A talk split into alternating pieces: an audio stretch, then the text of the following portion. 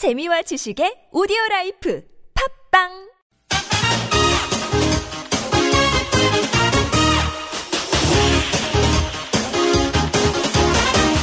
열린 아침 김만흠입니다. 3부 시작합니다. 열린 인터뷰 두 번째 시간인데요. 아세안 지역 안보 포럼, 즉 ARF를 계기로 북한과 중국의 외교수장이 2년 만에 외교장관 회담을 재개했습니다. 아세안 지역 중심의 지역 안보 포럼이지만은 세계 주요 국가들의 외교장관이 다 모이는 회담입니다.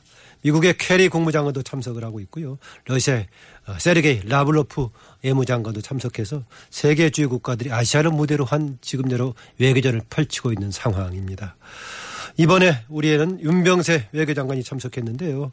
윤병세 외교장관 마주한 중국의 왕이 외교부장 한국이 사드 배치로 상호 신뢰 해를 끼쳤다면서 작심한 듯 냉랭한 분위기를 연출했습니다.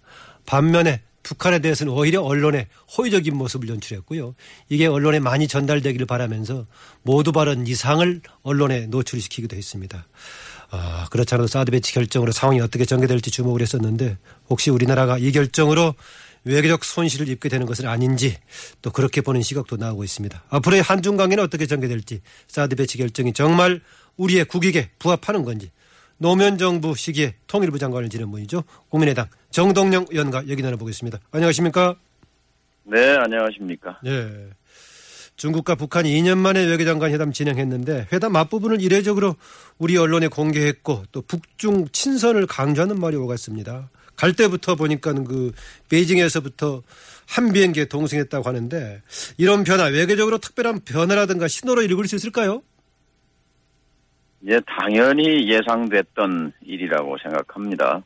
어, 그것을 예상하지 못했다면 무능한 것이고 또 이것을 갑자기 예, 일어난 것이라고 이렇게 판단한다면 어, 우리 외교 당국의 정책 결정자들의 그 내다보는 능력에 대해서 어, 우리가 어, 실망할 수밖에 없는 거지요. 예. 당연히 예, 중국으로서는 어, 지금 음, 아세안 동남아시아 국가연합의 외교장관 회의가 이제 사드 배치 이후에 첫 번째 외교 무대지 않습니까? 예. 여기에서 상징적으로 이제 북한 핵에 대한 미사일에 대한 대북 제재 국면에서 사드 국면으로 어, 이 동북아에서의 국면이 바뀌었다라는 것을 보여준 것이죠. 그러면 사드 국면에서 당연히 중국은 북과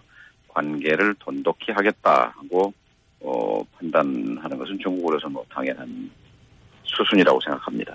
아, 지금 그러면은 어, 박근혜 대통령 이게 제3국을 겨냥한 것 아니다. 이것 이상의 외교적인 서로의 그동안의 접촉은 없었을까요? 사우드 배치를 둘러싸고 한 중간에. 그러니까 어, 정직하지 않았다고 생각합니다. 어, 계속 대정부 질문 때도 한미일 사드 배치로 해서 한미일 삼각과 어, 북중로 북방 삼각의 대립 구도로 보는 것은 낡은 생각이다 이런 식으로 공박을 했고 그런 의원 질의에 대해서 또 과도한 전망이다. 어, 근데 이건 정직하지 않고 예. 하나 있는 현실을 있는 대로 보지 않는 겁니다. 그런데 음, 정말 그, 그렇게 믿는다면 그게 더 큰 문제인데요. 예. 어떤 정부나 뭐 자신들의 한 일은 과장하게 되고 또 허물은 덮으려고 하기 때문에 어떤 정부나 어, 거짓말을 하는 수가 있죠. 정직하지 않죠. 그런데 정말 중요한 것은 그 거짓말을 하면서 그 거짓말을 진짜인 걸로 이렇게 믿게 되면 굉장히 나라가 위태로워진다는 거죠. 그것이 걱정입니다. 네. 이제 중국이 북한 이용업 외상과의 관계를 굉장히 부각을 시켰는데 지금 국제 공조를 통한 북한에 대한 압박 전략에 차질이 생길 수 있을까요? 어, 제가 이제 북핵 제재 국면에서 사드 국면으로 넘어갔다. 어? 이렇게 말씀을 드렸는데 구도를 한번 보시면요. 어, 사드 배치 이전에는 사드 얘기 전에는 음, 한반도에서 대립 구도가 북핵 대 비핵화 아닙니까? 예. 아, 북한 핵 개발과 미사일을 쏘고 이쪽에서는 어, 핵을 포기하라. 어? 어, 핵은 안 된다라는 북핵 대 비핵화 구도는 어, 적게는 5대1 구도잖아요. 북한이 있고 가령 주변 4대국을 보면은 미일 중러 그다음에 에, 한국 예. 오자가 다 비핵화를 요구하는 그런 상황. 이게 이제 북핵 제재 국면이죠. 근데 이제 사드 국면으로 들어가면 이 5대 1이 3대 3으로 바뀌지 않습니까? 예. 아, 그리고 어, 북핵 국면에서는 북한 대 국제사회가 대립하는 구도인데 사드 국면이 되면은 어, 한미일 대 북중러 구도로 바뀌는 거죠. 구도가 바뀐 거지요. 예. 그래서 이제 에, 북한에 대한 일사불란한 제재를 이렇게 국제사회의 도움을 받아서 밀어붙이기는 불가능해진 구조라고 봅니다. 오늘 그 동남아시아 국가연합 어, 외교장관 회담에서 어, 북한 핵과 미사일에 대한 규탄 성명 어, 과연 순조롭게 채택이 될 수 있을지 뭐 지켜보면 알겠죠. 어, 윤병세 외교장관은 이런 상황에 대해서 어, 북쪽의 삼국, 남쪽의 삼국의 신냉전 체제가 형성된다는 것은 그런 사실하고 다른 잘못된 진단이다라고 얘기하더라고요.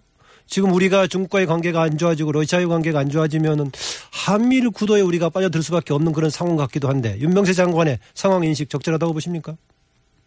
방금 말씀드린 대로 어, 거짓말인 줄 모르면서 아니 거짓 거짓 거짓인 줄 알면서 그렇게 말한다면 정말 더 큰 일이고 그거를 모른다고 한다면 이렇게 3대3 구도로 대결 구도로 가는 것을 정말 어, 생각하지 않고 있다면 무능한 것이고 어, 어, 또 어, 알고도 그런다면 정말 그건 위험한 것이죠. 예.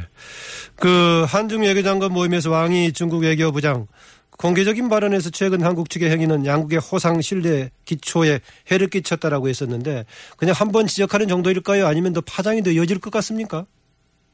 이것은 이제 중국의 국익에 에, 결정적으로 어, 그 부담이 된다라고 계속해서 지도자들이 얘기해왔기 때문에 지속적으로 어 그리고 또 그 입체적으로 또 중국의 입장에서 어, 다층적으로 저는 압박해 올 것이라고 걱정을 합니다. 예. 아, 북중 외교 장관 회담에서 이제 형식과 내용 둘다 아, 이렇게 들여다보면은 사실 그 기자들에게 한국 기자들에게 이렇게 적- 공개해서 모두 발언해서 이제 하고 싶은 말을 다 쏟아냈잖아요. 작정하고 이제 경고를 보낸 것이죠. 중국 예. 입장에서 그리고 내용을 보게 되면 유감이다. 아? 또 필요한 조치를 취하라. 필요한 조치는 뭐겠어요? 사드 철회하라 하는 얘기입니다. 거기서 또 언급한 얘기가 있잖아요. 인적 교류 천만 명 시대에 이럴 수는 없다. 그 말은 사실상 아, 내용을 들여다보면은 협박을 한 거거든요. 예. 어, 뭐 오늘 어제 에, 그 언론 보니까 대구의 치맥 축제에 참석하기로 했던 칭다오 시 쪽에서 불연 취소했다. 근데 그게 작은 신호지만 시작됐다고 보는 것이 맞을 것입니다. 예. 그러면 지금 이제 왕 외교부장이 관계복원을 위한 실질적인 조치를 언급했는데 이거는 사드 배치 이 결정 철회를 요구한 걸로 볼 수 있을까요? 중국이 원하는 것은 어, 사드 배치를 지금까지 예, 한중 관계가 이렇게 배치하고 나면 파탄 난다라고까지 뭐 거의 극단적인 언사까지 이렇게 에, 썼잖아요. 또 예. 중국 언론은 반관 반민의 성격이 강한데 거기서는 이제 사드 배치 기지가 사드 기지가 중국 군사력의 중국 미사일의 타격 목표가 될 수 있다 이렇게까지 나갔는데 언제 한중 수교 이후에 중국이 한국에 대해서 그런 군사적 위협을 가하는 발언을 한 적이 있습니까? 네. 그러니까 사드 배치를 해서 한국이 안전해진 게 아니라 한국을 둘러싼 안보 구조가 요동을 치고 있는 거예요. 러시아는 저 블라디보스톡 지역에다가 이 사드 기지를 타격할 수 있는 미사일 기지 갖다 놓겠다는 거 아니겠습니까? 네. 아, 그러니까 지금 우리 군부 저 군사 지도자들이나 박근혜 대통령을 이걸 무기 체계 문제다. 어? 우리 안보를 위해서 국민을 지키기 위해서 자위적 조치다 이렇게 말하는데 자해적 조치가 되는 거지요. 그리고 어. 이것을 어떻게 군인들은 무기 체계라고 말할 수 있을지 모르지만 대통령은 이걸 무기 체계로 봐서는 안 되는 겁니다. 이건 하나의 구조의 문제잖아요. 대한민국 국민의 삶을 겹겹이 둘러싸고 있는 국제 정치의 구조, 국제 군사적인 구조, 경제적인 구조 이거를 뒤흔드는 결정을 했는데 그래 놓고 나서 아 이거는 어, 중국 러시아를 겨냥한 게 아니니까 그러지 마라 라는 말로 무마가 될 수 있겠습니까? 국제 정치는 냉, 냉엄하잖아요. 그리고 힘을 기초로 한 어, 그 현실이 국제 정치 현실인데 어, 안타깝습니다. 이렇게 지금 이제 중국, 러시아 등 또 이제 원래 우리하고 동맹 관계 있는 미국과 이런 틈바구니 속에서 우리의 국익을 효과적으로 관철시키는 방법은 그럼 뭐가 될까요? 우리의 국익은요 지금이라도 원점에서 다시 생각해야 합니다. 사드라는 다리를 건너가면 안 됩니다. 아, 건너면요 우리가 감당 못할 사태가 줄줄이 오게 됩니다. 예. 넘으면 안 됩니다. 아직은 아직은 대통령이 결정한 단계지만 그러나 국민의 대표기관인 국회가 남아 있잖아요. 이 국회에 비준 동의권을 줘야 함, 그 허용해야 합니다. 이걸 한사코 우회하려고 하지 말고요. 2008년 한 10여 년 전에 미국이 폴란드하고 똑같이 거기다 MD를 갖다 놓는 결정을 발표했습니다. 예. 외교장관 회담을 통해서. 그런데 폴란드 의회가 이것을 부결시켰습니다. 그래서 갖다 놓지 못한 전례가 있습니다. 어쨌든 이 국회가 국민의 대표 기관으로서 헌법적 권능에 맞게 역할과 권위를 행사해야 한다고 생각합니다. 이게 4대 배치가 미국의 MD 체제에 편입하고는 다른 차원의 문제다라고 우리 정부 쪽에서는 얘기하던데요. 그것이 대표적인 거짓말입니다. 그러니까요, 어, 내년도, 어, 2017년도 미국 그 국방 예산안에 대한 대통령 지침 이라는 것이 발표됐는데 거기에 보면요. 예. 2025년도까지 25년도까지 사드 포대 7개를 완전히 연동시킨다. 아, 완료한다 이렇게 돼 있어요. 7개는요. 미국 본토에 5개가 있고 괌에 하나가 있는데 이번에 이제 한국이 하나 들어오는 거예요. 이거 예. 7개를 통합 지휘하겠다는 거죠. 이게 미국 MD가 아니고 무엇입니까? 이것은 손바닥으로 하늘을 가리는 거예요. 거짓말을 하면서 근데 거짓말인 줄 모르고 하는 거하고 거짓말인 줄 알면서 국민을 속이는 거하고 그거는 질이 다르지요. 저는 후자라고 생각합니다. 아, 이번에 중국의 이런 반응에 대해서 우리 정부 측에서는 예상을 못했을까요? 예상을 못했다면 무능한 것이고 어, 또 예상을 하면서도 이렇게 했다면 무모한 것입니다. 이거는 뭐 상식을 가진 사람이라면 다 어? 어, 예측할 수 있었던 것이죠. 근데 예. 이제 중국의 이런 반응에 대해서 어, 또 왕이 외교부장이 그 라오스에서 한 반응에 대해서 청와대와 외교 당국이 중국 측이 너무 강경해서 당황스러웠다 이런 반응이 나온 거는 이해하기가 어, 힘들죠. 예. 그 박근혜 정부 들어와서 지금 뭐 대북 관계도 획기적으로 전환이 될 것처럼 어 통일은 대박 얘기도 나오고 천안문 광장에 열병식에 참석도 해서 한중 관계도 아주 좋아지는 것 같던데 둘 다 지금 어려운 국면을 처하고 있는 것 같습니다. 특히 대북 관계 향후 어떻게 전개될 것 같습니까? 어렵죠, 당연히요. 지금 음, 북한의 김정은 체제는 이제 물을 만난 거지요. 어, 뭐 당장 라오스에서 얼마나 아, 북중 외교장관이 훈훈했습니까? 중국과 러시아라는 원군을 업은 거잖아요. 어, 고립에서 탈출하게 되는 겁니다. 아, 우선 이 박정, 박근혜 정부에 대해서 말하고 싶은 것은 시스템으로 일하라는 겁니다. 시스템으로요.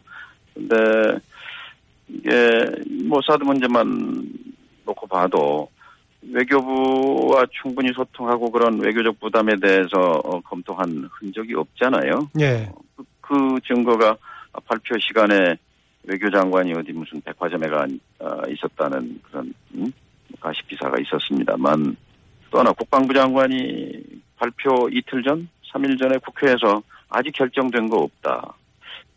그리고 사실 이 내부적으로 알아봐도 연말까지는 뭐 결정될 일이 없을 것이다. 이런 흐름이었거든요. 예. 그럼 도대체 아니 외교 안보 정책의 양 기둥인 외교부 장관과 국방부 장관이 겉돌고 있다면 이게 시스템이 작동한다고 볼 수 있겠습니까? 예. 그럼 박근혜 대통령님 휴가에 들어갔었는 여름 휴가에 들어갔는데 휴가 이후에 뭔가 지금 새로운 쇄신해야 할것 같은데 외교라는 조치 기본적으로 필요하다고 보십니까? 외교라인 교체보다도 본인의 생각을 교체해야 한다고 생각합니다. 본인의 생각을 교체해야 된다. 예, 얻은 것이 뭐가 있을 것인가를 리스트를 쭉 놓고요. 예. 아, 이런 거를 얻을 수 있다. 잃는 게 뭐냐? 잃는 걸 쭉 리스트를 놓고 비교해 봐야죠. 얻는 것은 거의 없습니다.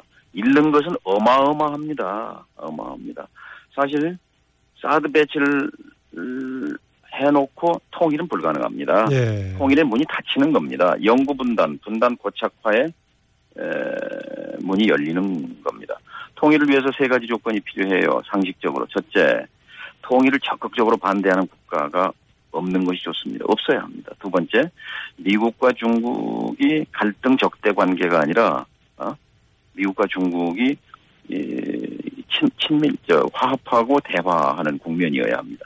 미중이 다투는데 그 사이에서 우리가 통일로 가기가 얼마나 지난하겠습니까? 세 번째, 남북 관계가 적대에서 긴장 완화로 가야 되거든요. 예. 사드배치로 이 세 가지가 다 악 영향을 받게 되기 때문에 이렇게 되면은 사실은 통일은 물 건너 간다는 것이 제 절박감입니다. 예, 박근혜 대통령이 생각을 교체해야 된다. 여기까지 듣겠습니다. 오늘 말씀 고맙습니다. 예, 감사합니다. 지금까지 통일부 장관을 지낸 국민의당 정동영 의원이었습니다.